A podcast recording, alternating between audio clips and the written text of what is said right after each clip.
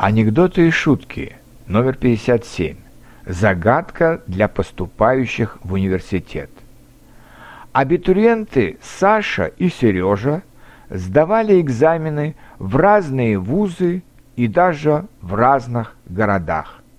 Спрашивается, каким образом в итоге они служат в одной и той же воинской части –